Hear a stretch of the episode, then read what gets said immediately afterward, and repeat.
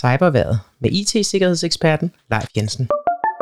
Velkommen til Cyberværet for uge 18. Den helt store historie i den her uge, som berører de fleste af os danskere, er udmeldingen fra Digitaliseringsstyrelsen om, at deadline for udrulningen af MIDI nu er udskudt til 31. oktober. Blandt andet med den undskyldning, at der har været travlt på borgerservice. Den tidligere frist, som var kommunikeret ud, var den 30. juni. Der var helt sikkert smukke tanker bag ideen om at udskifte vores ellers velfungerende NemID med et nyt system under navnet MitID. En af de tanker var spørgsmålet omkring sikkerhed og den åbenlyse svaghed ved NemID's mulighed for at bruge det velkendte nøglekort, som mange danskere desværre er blevet lokket til at sende et billede af til kriminelle svindlere. Men man havde åbenbart ikke fra Digitaliseringsstyrelsen forberedt sig på, at fundamentet for sikkerhed er noget så banalt som tryghed og tillid. Tryghed ved at kende løsningen og tillid til, at man får den hjælp og information, man har brug for. Vi taler om 5 millioner danskere, som man vil tvinge over på denne nye platform. Men for hver gang den udskydes, og for hver gang der er driftproblemer med MitID, som der forresten var så sent som i sidste uge, ja, så mister befolkningen altså både tillid og tryghed. Og de kriminelle ved godt, at manglende tryghed og tillid skaber forvirring.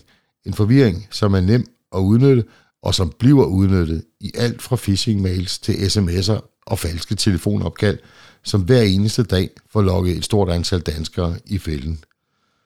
For slet ikke at tale om forvirringen ved at skulle bruge både NemID og MitID sideløbende indtil alle tjenester får skiftet – Indtil nu er det stort set kun netbanker og offentlige tjenester, som giver mulighed for brug af MitID.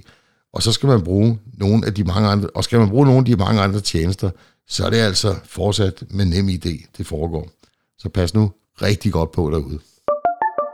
Forbrugerrådet Tænk oplyser via deres app Mit Digitale Selvforsvar, at der for tiden udsendes falske mails, som udgiver sig for at komme fra Netflix med overskriften ubetalt fakturer, og en tekst, som siger, at automatisk betaling mislykkes, efterfulgt af et link, hvor man bliver bedt om at bekræfte sin konto.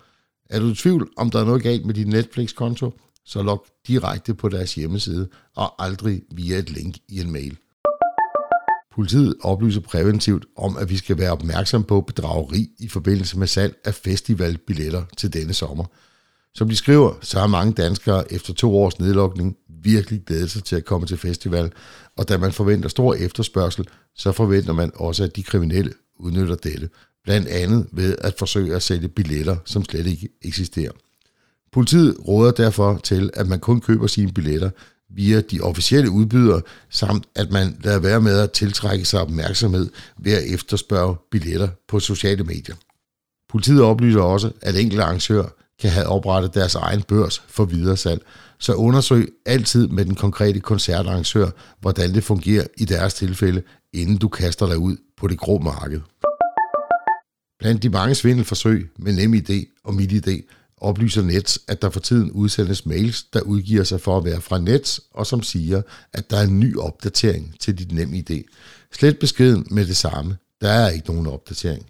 Nets har desuden oprettet en mailadresse, hvortil du kan videresende den slags mails, for at hjælpe dem med at holde informationsniveauet højt. 10 points til net for det.